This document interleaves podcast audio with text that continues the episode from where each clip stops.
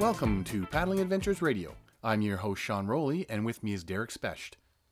I'd like to start today's show off with a couple of quotes, and the first being from John A. Livingston. Canoeists and other primitive trippers are not delighted to encounter others intent on the same private experience. How many visitors constitute the end of wilderness? I know some who take to the water in hopes of getting away from people, whether it's portaging back a fair number of lakes or uh, simply paddling a coastal shoreline in search of some solitude. So when they come across others that disrupt their quiet reflection, they're not too happy about it. And you have to wonder one or two people passing you by may be tolerable, but at what point does your seclusion in the wilderness become overpopulated and can no longer be considered wilderness? Is there some sort of magical number? My second quote is very popular amongst the canoe crowd. By Bill Mason from his film Water Walker. In the film, he says, All of my life, people have been telling me that you should never travel alone. But it's interesting, I've never been told that by anyone who's ever done it. I remember my first solo trip into the interior, and I was excited because it was, you know, this going to be this grand adventure and it's going to be fun. But I was hesitant at the same time because I didn't know what to expect. I didn't know a lot of people at the time that did solo trips, and you know they are all the the assumption it's better and more fun in a group. And that's what I was always told. But off I went on my own and I had this grand adventure. On the trip, I learned that being alone isn't always as one as easy as one would think. And when you live every day surrounded by the noise of a city and a million people, being cut off from all of that is like it's like a big slap in the face. About 10, 11 years ago, I met a guy, Marcus Rubino of markinthepark.com. Marcus and I connected right away uh, over our love of Algonquin Park, of canoeing and canoe tripping. Soon I learned that if Marcus wasn't able to scrape together a paddling partner or two, he had no problems going out in his canoe on a trip by himself. I'd come to see that he likes solo tripping as much as he loves group uh, group tripping. So recently, I was uh, lucky enough to caught up with Marcus, and we were able to chat about some solo paddling. Okay, Marcus, welcome to the show. Thanks for coming on to talk to us here today. Um, just want to start talking to you about uh, solo tripping. Uh, so back back in the day, I'm sure you were told, uh, don't wander off by yourself it's too dangerous. What if something happens, etc., etc., etc. I don't think there's a single solo paddler that has not heard those warnings. But despite the warnings, I know that you're you're huge into the solo tripping. Why do you do this? What's got you into all of this? Uh, uh, I think initially why I started getting into it was uh, I couldn't find anybody the time to go paddling with me It was always the next weekend or next month, and I just didn't want to wait. So I took it upon myself to go online, uh, ask a lot of questions in the paddling community, and when I thought I was ready, I booked a quick two-night solo and tried it out for myself, and I actually was underprepared. I was very, very cold. It was the beginning of May, um, but I loved it. I just had to go back. Well, that's uh, quite early to start a, a, solo trip. That's for sure. I mean, any trip is in, in May is a bit early for most people. Uh, but yeah. you kept on going though. Yeah, the waters the waters are quite lethal that time of year. You know, and the water's so cold it can kill you if you fall in. Um, now, how many years have you been solo paddling now? Uh, twelve years now. Twelve years, eh? Wow, that's yeah. a long time.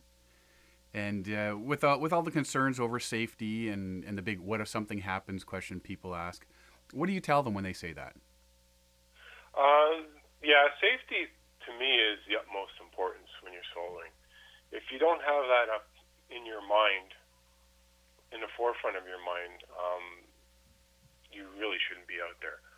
You have to, well, for me, when I'm soloing, I have to think things through slowly, methodically, and you do literally have to think twice about everything before you do anything. Uh, so what I tell people, I says, you know, when you go out there on your own, uh, take your time, and if things go wrong, don't panic because if you panic, you're going to die. Well, that's a big thing. If something happens and you start panicking, I mean, you watch any survival shows, and that's exactly what they tell you: don't panic, just stay calm, think things through. Exactly. Yeah. Use your mind to your advantage don't don't let uh, panic rule you. Yeah, and now have you ever been put in a situation where you know your safety was a concern? Um, not really. i I've had a few times where the weather, you know, kind of forced me to change my plans. Right. I mean, I, I could have been a fool and went out on the water anyways, and you know, if I did, I might not be here talking to you right now. But uh, the thing is, is that's what you have to do is you have to sit back and think things through, you know, uh, very methodically. I don't think I've really had any dangerous situ- any dangerous situations. Actually, I've had more injuries in group trips than I've had uh, on solo trips. No, well then stay away from the groups then. yeah, well, no, I. It is. You get a little careless, right? So yeah. with other people. Well, I hear what you're saying about the weather and stuff like that. I know I've had trips where um, you're supposed to be in for four or five days, and the weather just turns sour, and you cut your sh- your trip short. You have to, you know, because if you're by yourself, and yeah, if something happens, you're, you're yeah. in trouble. Yeah, something as trivial as like a twisted ankle can, can be so troublesome when you're solo. Yeah. Uh, yeah, and I mean the one thing that I do carry with me now is the my spot unit. I've been carrying that around for a while now, so uh, there is that extra little bit of assurance if something happens, you can press the button and you know hopefully somebody's going to come and get you. But not everybody carries those. Yeah, I carried one for a number of years, and uh, actually I canceled mine last year. Um, yeah, I know I shouldn't have done that. I'm looking for a cheaper alternative, but it hasn't come around yet. So. Yeah, well, and there there is that aspect of the of the safety thing. You're paying for that, and I mean that's a yearly subscription, and it isn't cheap. Well, the, I think the the thing about the spot device is when I was carrying it, I never looked at it as a safety net device. I it was more for peace of mind for friends and family back home. Well, that's I why I got looked... mine. My wife and uh, kids gave it to me for for a Father's Day gift, so that they could, uh, you know, I mean, peace of mind for them, but it also has the tracking uh, aspect of it where they could follow. Yeah, and I actually was kind of annoyed by that because I had to keep checking to make sure the battery wasn't running out.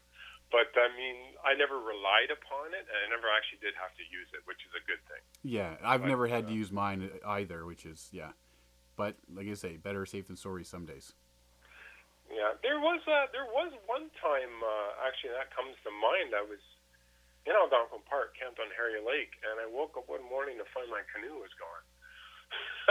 oh. And um, I didn't have a spot device at the time, but I was in the midst of setting up a triangular, uh, uh, you know, the emergency fires where you set yep. up three fires in a triangle, international symbol for help. Yeah. And um, when another canoe is pulled up towing my canoe, it had blown away in a storm overnight. So he uh, spied me the night before and put two, to, two and two together when he saw my canoe and no canoe in my sight and brought it over. So he figured that got to be you. So yeah, quite yeah. lucky at that point. I so, was very lucky. He was a good man. Yeah. So I mean, anything can happen. I mean, but I mean, the same time, the same sort of things can happen on a, on a group trip as well. You know. Oh yeah, yeah. We've been with people that, that have you know had accidents, cut fingers or feet or or whatever, twisted an ankle or fell into the water and hurt themselves on, on that, group trips. That actually happened to me uh, this past August. I was up in northwestern Ontario on a group trip and wilderness canoeing, and uh, I twisted my ankle, and boy, it was painful. And uh, I I felt like I had become a liability to the group. I said, I'm going to slow you down, or like nonsense, you know, just just relax and uh, you know take it easy. And if anything's too heavy, let us know, and we'll carry the rest. Yeah. But uh, the rest of the trip did work out. But I'm just thinking, if this had to happen on my own, yeah, it would never been problems. Has. Yeah. Yeah, but there would be more problems, and I think that when something like that happens when you're on your own, like I said earlier, don't panic. Um, the best thing you can do is sit back and relax, let yourself heal. Yep. You know, use the time uh, just to relax around camp and don't overexert yourself. Yeah, you know what? As, as long as you've got a shelter up and food's readily available and water and you've got enough firewood to, to keep you going, then you might as well just sit back, relax, and enjoy nature while you're there. Exactly, because if you're just sitting there minding your own business, you're not going to die. Things are going to be okay. Yeah. But if you risk yourself trying to go with a twisted ankle portaging down a steep hill with a with a canoe and a pack, you could injure yourself even more. Oh, you're just looking for problems at that point. Yeah, so you're just best to stay back and, and relax for a few days while your body heals, and then uh, then you're then you're good to go. Right. So, explain to me why is solo tripping, in your opinion, better than going with a group? I, I wouldn't say it's better. I would say it's different.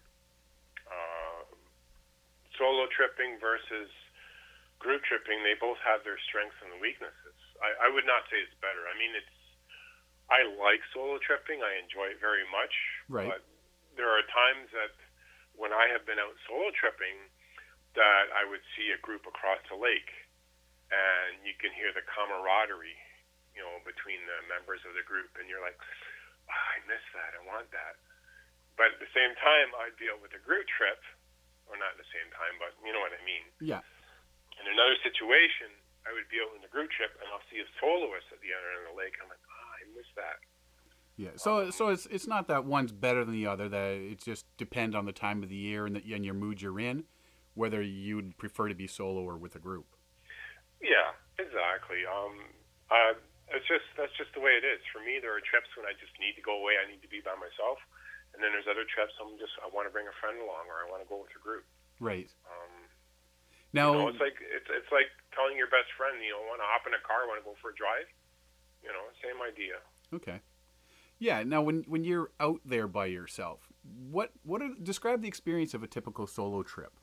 Like what what someone that's never done it before, what can they expect if they go out alone? Oh, well, I, I guess right now I'm thinking like what comes to mind my first couple of solo trips, my very first few trips, and um, the nighttime thing is what really preys on your mind. Uh, all those sounds that you hear in the forest that you can't identify, they're they are literally magnified in your mind. Things that go bump Fear, in the night. the fear, the fear that you generate will magnify every little sound Right. that the forest makes at night. And you have to overcome that fear that you generate. Otherwise, you shouldn't be out there. Yeah. You just have, you have to find a way to master it. Whether Yeah. it's through a bottle of whiskey or sitting around a fire at night or putting uh, earmuffs on, I don't know. Um, but that was one of my major concerns when I first started doing it. And of course, I would hear some noises, so I'd get up and look around, and it's just a, a little squirrel running around in a bush. you know, I've never really encountered anything large at night except for a dog with bells around its neck. Yeah. if you remember that trip. Oh, I remember that trip. Thank you very much. There's a wolf out here. Why does it have a collar But why does that? Yeah, why does that wolf have a collar with bells on it? And there's a. Is that a Great Dane beside him? Yeah. Oh yeah, those nighttime experiences, you know. But uh, that when I first started solo tripping, that was my big thing. You know, you're out there during the day, you're paddling, you're exploring, you're you know, you're zipping over portages or taking your time. You're getting out the camera to take pictures of waterfalls, thoroughly enjoying yourself. You get to camp, and I mean, after a long day, you set up camp and you get the firewood going, uh, fire going, and you get dinner going, and you know, you sit there and relax and eat and clean up afterwards. And nighttime falls, and you're sitting around the fire by yourself, and then what? You know, that, that's that's always my, that's always been my thing. And it's like, well, it's dark and it's only eight o'clock. What do I do now?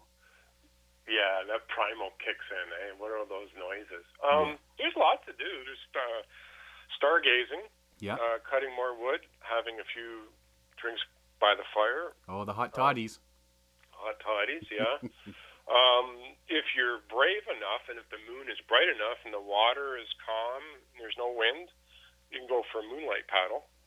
Done that before, and that's that's absolutely gorgeous. On a on a quiet, calm lake, you just go out there and you just sit in the middle of the lake. The moon's above and everything like that. There, there's nothing like that. I mean, that's fantastic. Some of my favorite uh, memories are of uh, sitting on a rocky shoreline under a full moon with a, a really strong uh, summertime breeze at nighttime and listening to the sound of the, the wind through the trees at night and no one else on the lake. And you're literally alone on your own for days at a time. Um, Nothing beats that. I mean, No. it's great being in a group, but when you want to be solo, uh, nights like that, you know, the nights, like I say, once you get past, once you master your fear and you get past uh, um, sleeping alone at night, uh, it can be quite enjoyable.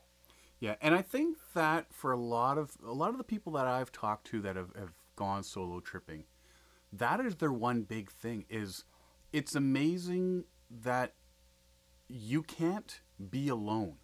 Like how I shouldn't say you can't be alone, but how hard it is to be by yourself. When you're out there in the middle of nowhere by yourself and there's nobody to talk to, nobody to turn to for, you know, why don't you cut the firewood while I'm getting dinner ready or boiling water or filtering water or whatever. There's nobody there and you are by yourself. Yeah, it's uh, before I had done uh, solo tripping. You know, I kind of thought to myself, "Have I ever been alone? Like, has there ever been a time in my life where I had been alone for more than 24 hours?" And the answer was no. Yeah. And you know, when I started getting into solo tripping, it was because I loved canoeing. I also wanted to escape my life, escape the city. Um, but I couldn't find anybody with me to go at the time. I'm like, well, why should I let that stop me? Yeah. Yeah, Let's you head try- on out. know, let's try soloing. And the first trip was like baby steps, and I just built myself up to it. And then I started taking a 20 day trip, and it was, uh, wow, that was phenomenal. um, it's a lot of fun. It's a lot of work. It's it is a lot of work, but it's very rewarding. Um, yeah, my I've I've never done the twenty day thing. You know, I've I've done the week thing and whatnot. But um, yeah, for twenty days, or I mean, you got to carry all your gear and all your food and everything like that. And you know, unless you can arrange uh, drop offs and and whatnot with with people.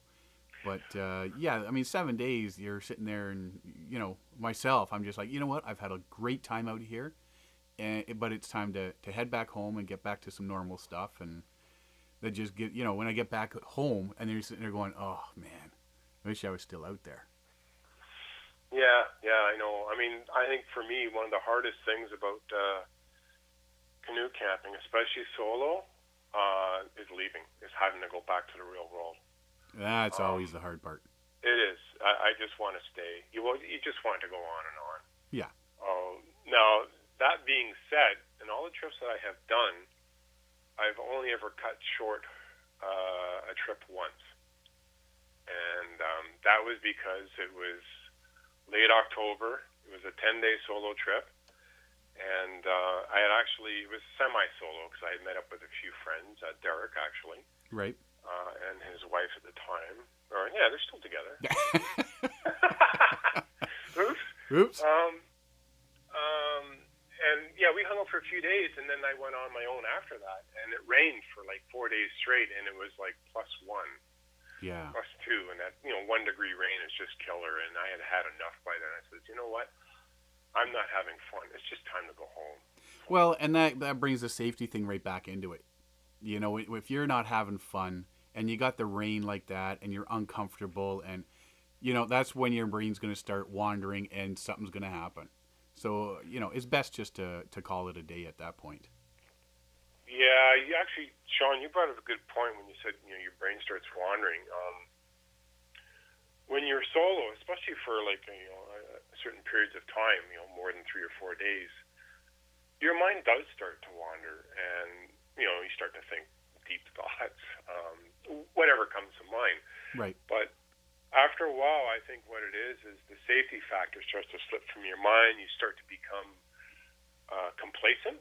Yeah. So you have to kind of remind yourself on a frequent basis that you can't afford to be become uh, um, that kind of person where you just take everything for granted, and because the next thing you know, you're going to fall down a hole and break your foot or something. Yeah, that that's when accidents happen. If you if you're not paying attention, then that that's that's when things happen. But uh, yeah, for me that trip, um, uh, what it was is it wasn't so much the cold; it was the dampness. And when you're outdoors, dampness kills. Yeah. So I mean, you know, I mean, you can be cold and warm yourself up, but if you're cold and damp, it is terribly hard to stay warm. Uh, especially that time of year when you're talking October. Yeah, and yeah, I was quite annoyed by that too because the two weeks before it was a beautiful Indian summer, and then the week I go in, the weather just turned to hell. Yeah. oh well. So when you're out solo, uh, you have different gear as opposed to when you're in a group. I mean, there, there's p- things that you will leave behind, extra things you bring just because of, of the different dynamic of the trip. Um, when you're solo, everything's centered around one person. Is there anything specific that that you take on a solo trip that you wouldn't bring on a on a group trip, or vice versa? Uh, solo, I I usually bring a novel or two. Um, I bring a notebook. I like to try and write trip logs as they happen. right. That doesn't happen very much in a group trips. Um, Yeah, you're always on the go in a group trip. well, it's all the camaraderie, right? Yeah. And uh, the hot toddies. Hot toddies again. Um, but uh, I think maybe um, when I'm in a group trip, I'd probably leave stuff behind, like an extra stove. I, you know, because somebody else always has a stove. I won't bring as many uh, saws. I usually bring two saws. I'll bring one instead of two. Right. So it's it's Um, keep everything light. Soloing, yes, I bring Yeah. less of everything. Yeah, because I mean you've got to carry it all, right? There's no one there to help you out. Yeah, yeah. And what about the food? What is there anything different between the food that you take solo or or in a group trip? Um, well, group trips just more of everything. Uh, it also too depends upon the length of your trip. It doesn't re- doesn't matter whether it's solo or uh, group. But uh, anything over three or four days, I bring a lot of uh, dehydrated foods. Right. I try to put a lot of protein into it too, because you need that. Because when you're outdoors, I think you tend to burn more fat than usual, Right. and you need to build up your your muscle. Keep it keep keep yourself in shape. Yeah, I mean Um, you're you're relying on yourself to, to carry all your own gear in your canoe and do the portages and paddle across the lakes and everything like that. Uh, And, you got to keep your energy level up. That's really important. Even other, you, you also got to keep your fat levels up, like with chocolate, right? Nuts. Yeah. Um, that's important too.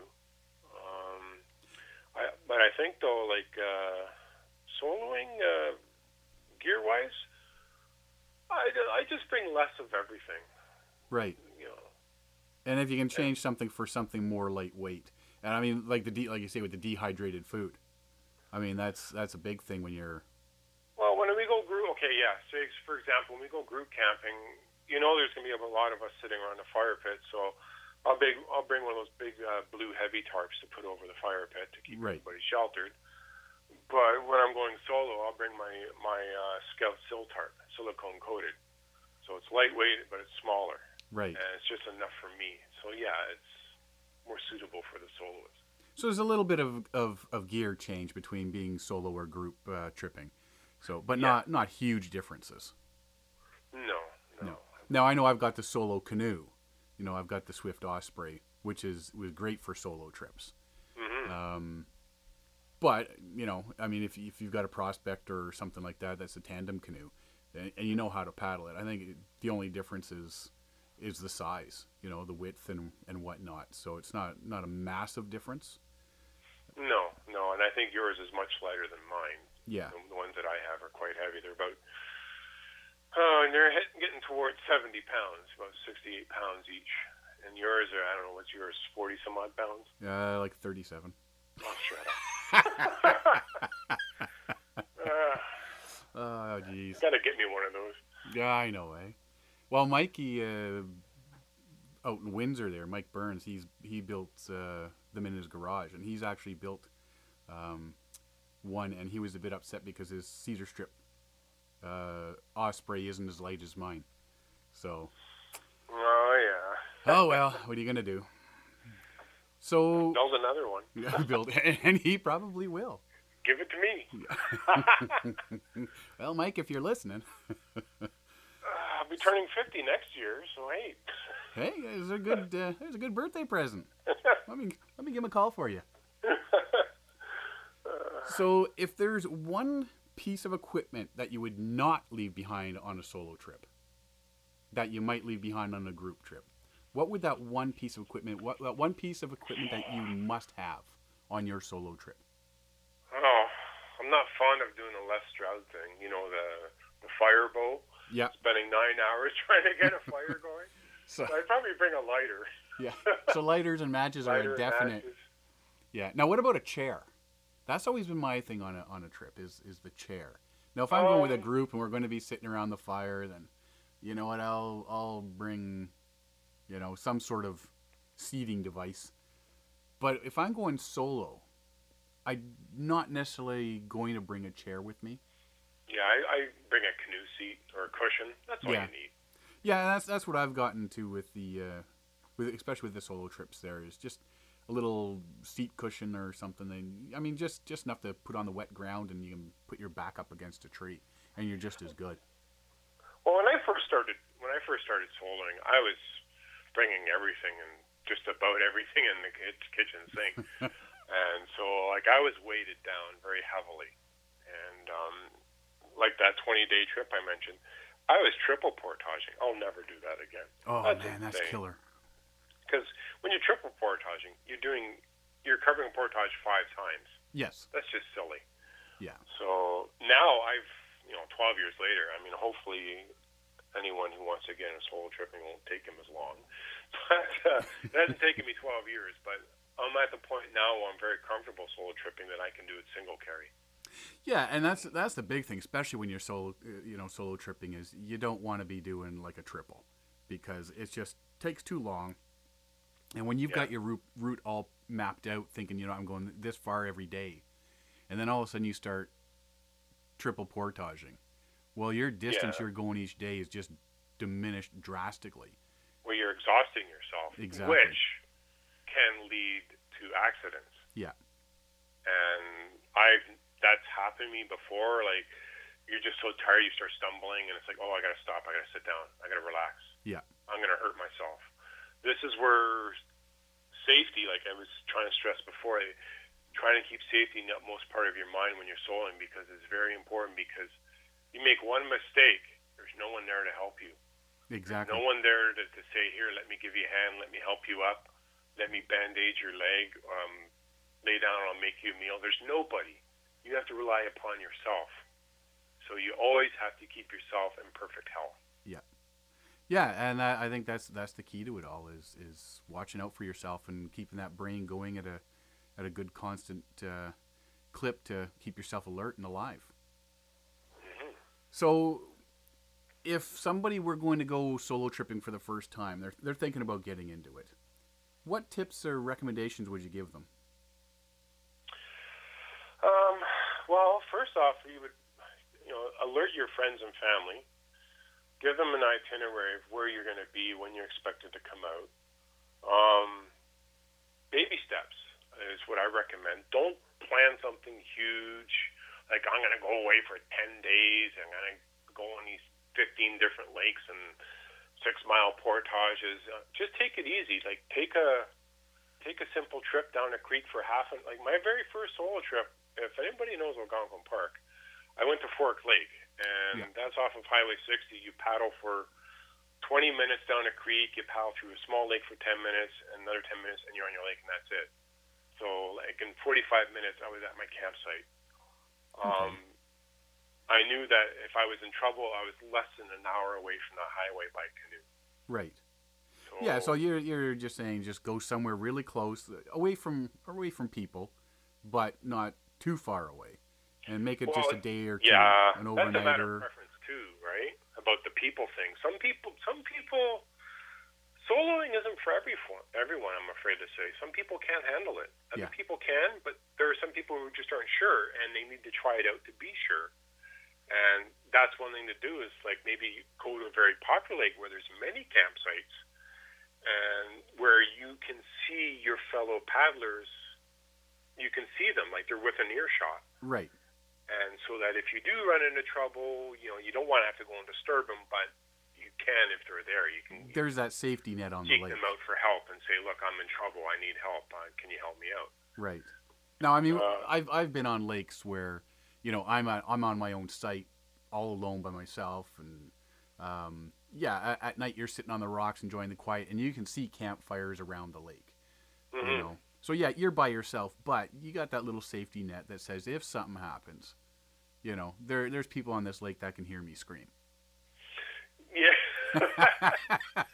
yeah, what it does though is it just adds a little. It, it boosts your confidence, and um, Yeah. th- that's what it's about too. Being out there solo, you have to be confident in yourself and your abilities. And I know that being out there solo, it's it's a bit of an education. You start to learn a lot about yourself. Well, and that that's where it comes down to people can't be alone. They because they've never been alone and they don't know what to expect. Yeah. Well, expect the unexpected, but uh, be prepared for what Mother Nature can throw at you. But I think most important is you, you have to know yourself.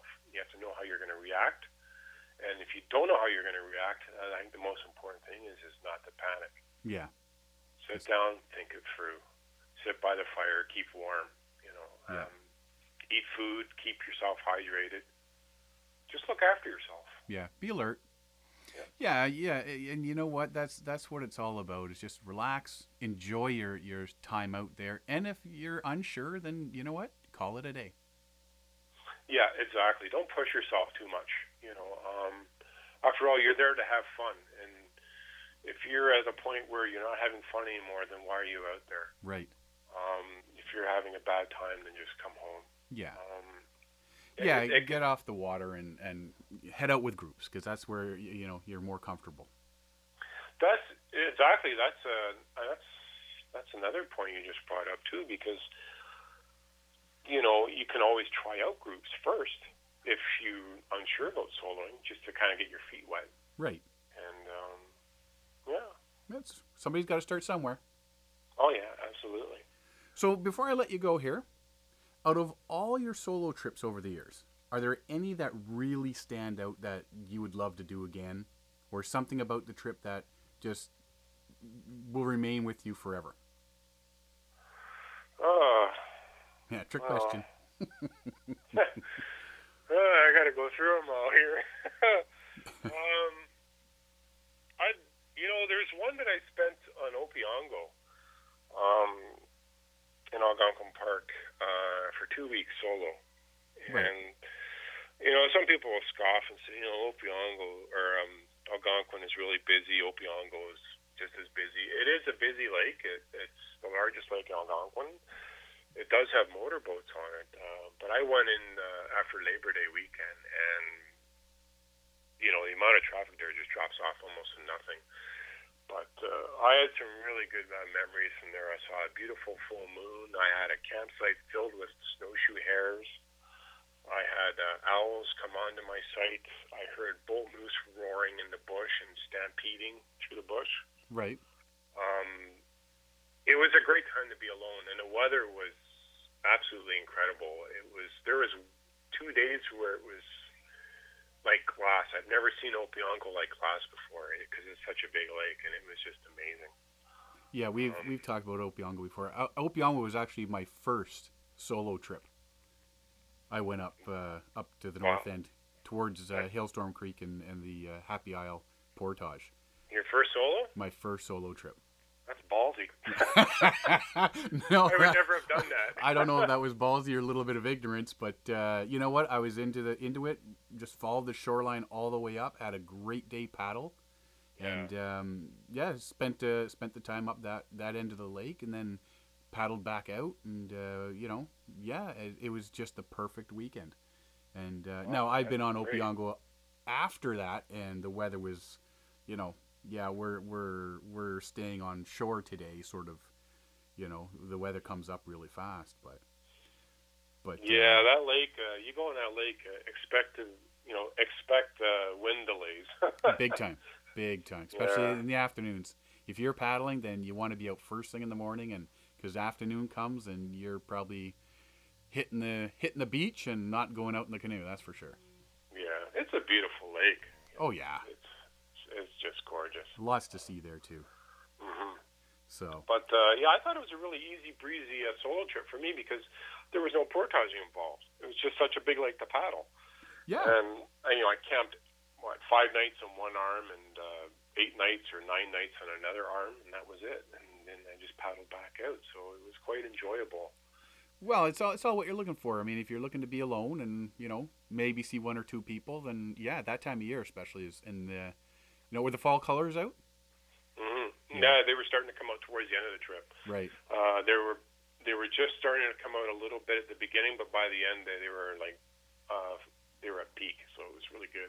Yeah, and I mean, when once that starts happening, I mean, there's a lot of people down at the south end of the lake, but uh, as as opposed to the top end where where you Oh, yeah. were, yeah, there was nobody many. where I was. Yeah, that's what solo tripping's all about. yeah, You know, get out there on your own, and uh, maybe see a person or two as as, as you go. But uh, you know, get to know yourself and get to to see what you're capable of, and uh, Mhm. just enjoy nature and being being by yourself. mhm, Right. So, yeah. well, all right, Marcus. Thank you very much. Well, thank you for uh, having me. It was it was great to have you on, and I know there's some other uh, things I want to chat with you about uh, on another day, and Sure. uh, we'll get you back on here and we'll talk about those things. Okay, Sean. Well, thank you very much. Thank you, and you get back to uh, planning your next trips. Well, thank you. You too. We'll talk to you soon. This portion of the show is brought to you by Algonquin Outfitters. Algonquin Outfitters, providing quality Algonquin Park backcountry adventures for the entire family since 1961. Whether you want to get on the water for a day or a week, the friendly staff at Algonquin Outfitters can help you out. Find them online at algonquinoutfitters.com or visit one of their 12 locations. Algonquin Outfitters, your outdoor adventure store, with locations in Algonquin Park, Muskoka, and Haliburton. Well, that was a really interesting uh, interview with uh, Mark Rubino. It, uh, you know, I can, I can appreciate exactly what he's talking about. I feel much the same way as him. Many of my, like when I, my first trip here in Ontario, when I first moved here back in 2001, it was a solo trip. I did a six-day solo trip into Algonquin Park, and uh, it was. I've done many since then, and I, I, you know, I have 50-50 do i want to trip with a group or do i want to trip solo? Eh, what i appreciate about a solo trip is that normally when you're with a group trip it's like well who's going to do the dishes? Who's going to break camp? Who's going to who's going to be dragging breaking camp and getting packed up on a solo trip you are solo you're responsible just for yourself and there's no running stuff by somebody hey do you want to do this uh, do you want to take a break before or after the portage or whatever? I like i really appreciate the fact that i'm just counting on myself. I'm i'm running through all the daily sequences just myself. I'm not relying on anybody else and nobody's relying on me. So there's a lot of that pressure is off of did I do things right? Did I take the right steps? Did I am I going fast enough on the portage? Do you, do you agree? Do you see that? You know what? I it comes down to compromise as well. Like when you're in a group, you have to compromise on what you're going to do for the day. Exactly. You know, and and yeah, everybody's got a scheduled job to do, sort of thing. And you know, I mean, it's not necessarily a, written down schedule sort of deal, but yeah, you know what? I did dishes yesterday. You're doing them today. Such and such is doing them the next day. The other guy's doing the next, whatever. Um, but when you're solo tripping, there's no compromise. You can do what you want to do when you want to do it Exactly. and freedom. knowing full well you whatever you're doing you've got to do it all yourself Mhm. you know and that's part of the the thing i like about the solo tripping is the freedom to do what you want you don't have to get up in the morning and everybody's going well do we go to this lake or do we go to that lake do we take this route because it's shorter or do we take the long leisurely one and you know if three out of the four guys you know if you're if you're in a group of four say you know three of them want to do it one way and you're the guy that says i don't want to do it that way Yeah, you should just kind of follow. yeah And you feel bad forcing somebody. It's like, well, I realize they don't want to do this leg of the trip, or we miscalculated on the distance, so you feel bad because you're forcing them to, you know, trek on into the into the uh, night hours and stuff like that. So it's it's really nice to be solo responsible for yourself. yeah and your day is marked by what you can do and not what other people Yeah. can do or can't do um It's almost selfishness. Like you- you're doing things just for yourself. It's a solo trip. yeah and that's i mean that's what the whole point is about being solo trip is is all for yourself Mm-hmm. and but like i say if you're out there and you miscalculate something then you've got to live with You're that on your own. You got to live with it. Yep. Um, but yeah, you know what?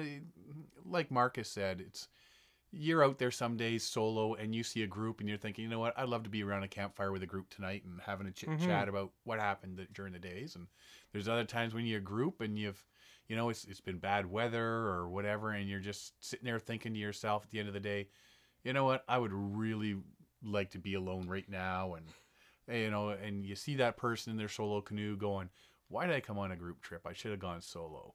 But you know, as we said, it was it's all about the day, the trip, the weather. The, there's so many factors, but I would definitely uh, have to say I, there's no way I could give up solo tripping. Absolutely not. And it sounds like we're selling or hard selling the solo trip. I do like group trips too. And it- with a group trip, you have that camar- camaraderie. You have somebody to share the workload, share share the paddling load. So equally, like I do like group tripping. There's I like sharing. You know, it's it's really hard to say. It it depends on my mood if I want to do a solo trip or a group trip. Yeah, and when it comes to group tripping, you gotta if you got the right dynamic of of uh, trippers with you, then I mean you can't go wrong, right? And uh, when you're by yourself, the only person you got to hate is yourself. exactly. you know, when- when you've been out for a couple of weeks solo trip and you start talking to yourself, you know there there's going to be issues there. and and you say a couple weeks like uh, one thing that uh, i'm a little bit envious of uh, mark rubino and some of his trips he's done some really long solo trips Jeez, yeah. it's really impressive to be out there for 20 25 days it's that's impressive that's that well, when takes, when your trip, your solo trip involves hooking up with, you know, three or four other groups during that time you're out there. His you know. resupply missions yes, yes. Yeah, the, well, the resupply missions and you know just the routes he takes. I, I know he's been on trips where you know I'll look at where he's going and think, you know what, I've got a weekend and he's going to be on this lake on those couple of days. I could zip in there, spend a couple of days on camp, bring him some fresh food, you know, like some fresh meat or something like that. Because as you know, when when you're going on a long trip like that, and we talked about it with, with Marcus, is uh, you got to have the dehydrated stuff. So if somebody shows up at camp in the middle of a solo trip with some fresh steaks, you're not going to turn them down, nope you know. So when you're out there for that long, but yeah, to be out there that that'd be just great. It would be.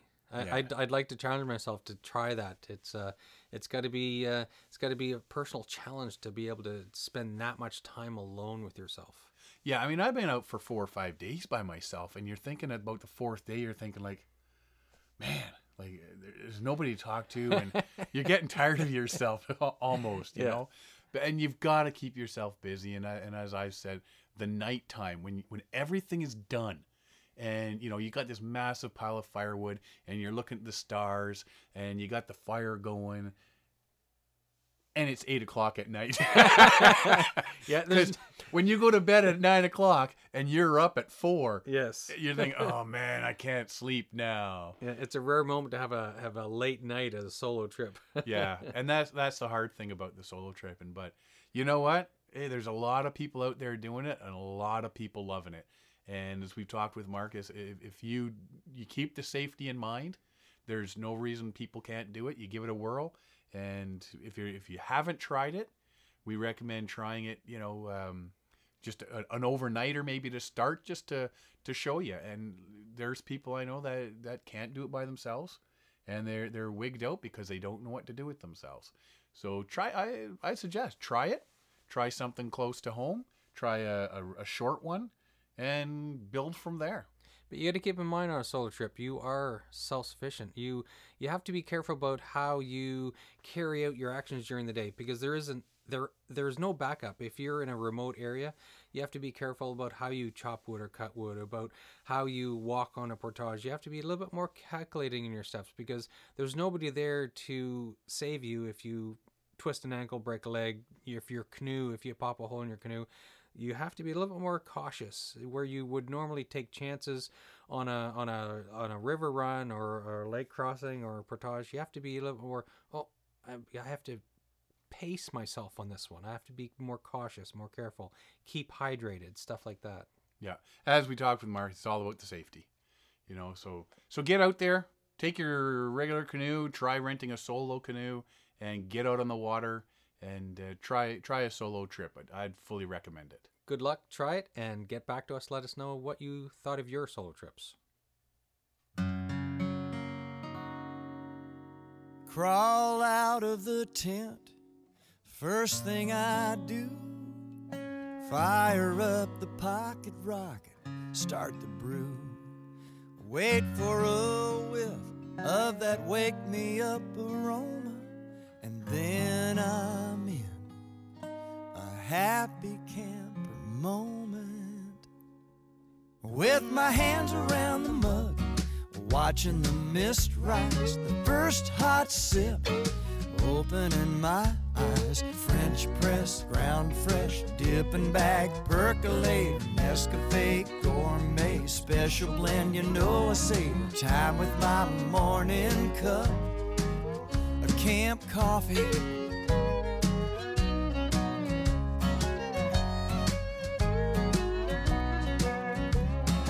Later tonight, when dinner's long gone, campfire started and the dishes are done.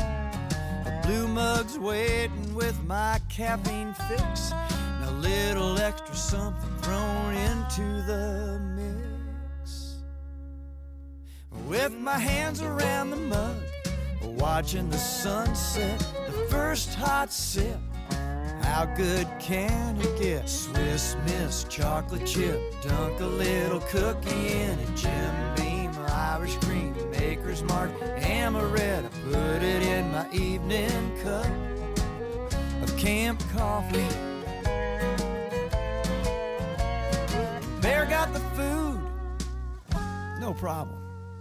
Lost the tent pegs, I can solve it. Holes in the tarp, that's easy to fix. Oh, but run out of coffee. Dang. It's the end of the trip. Gotta have my hands around the mug, watching the mist rise. The first hot sip, opening my eyes.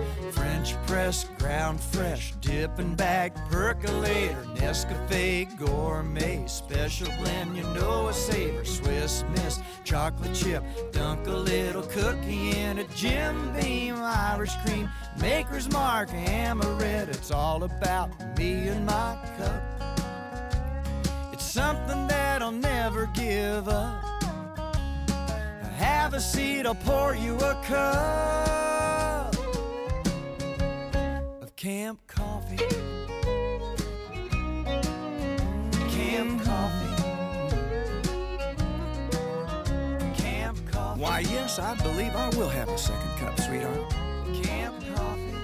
You thought you'd never ask. Camp coffee. Hey, darling, why don't you come on over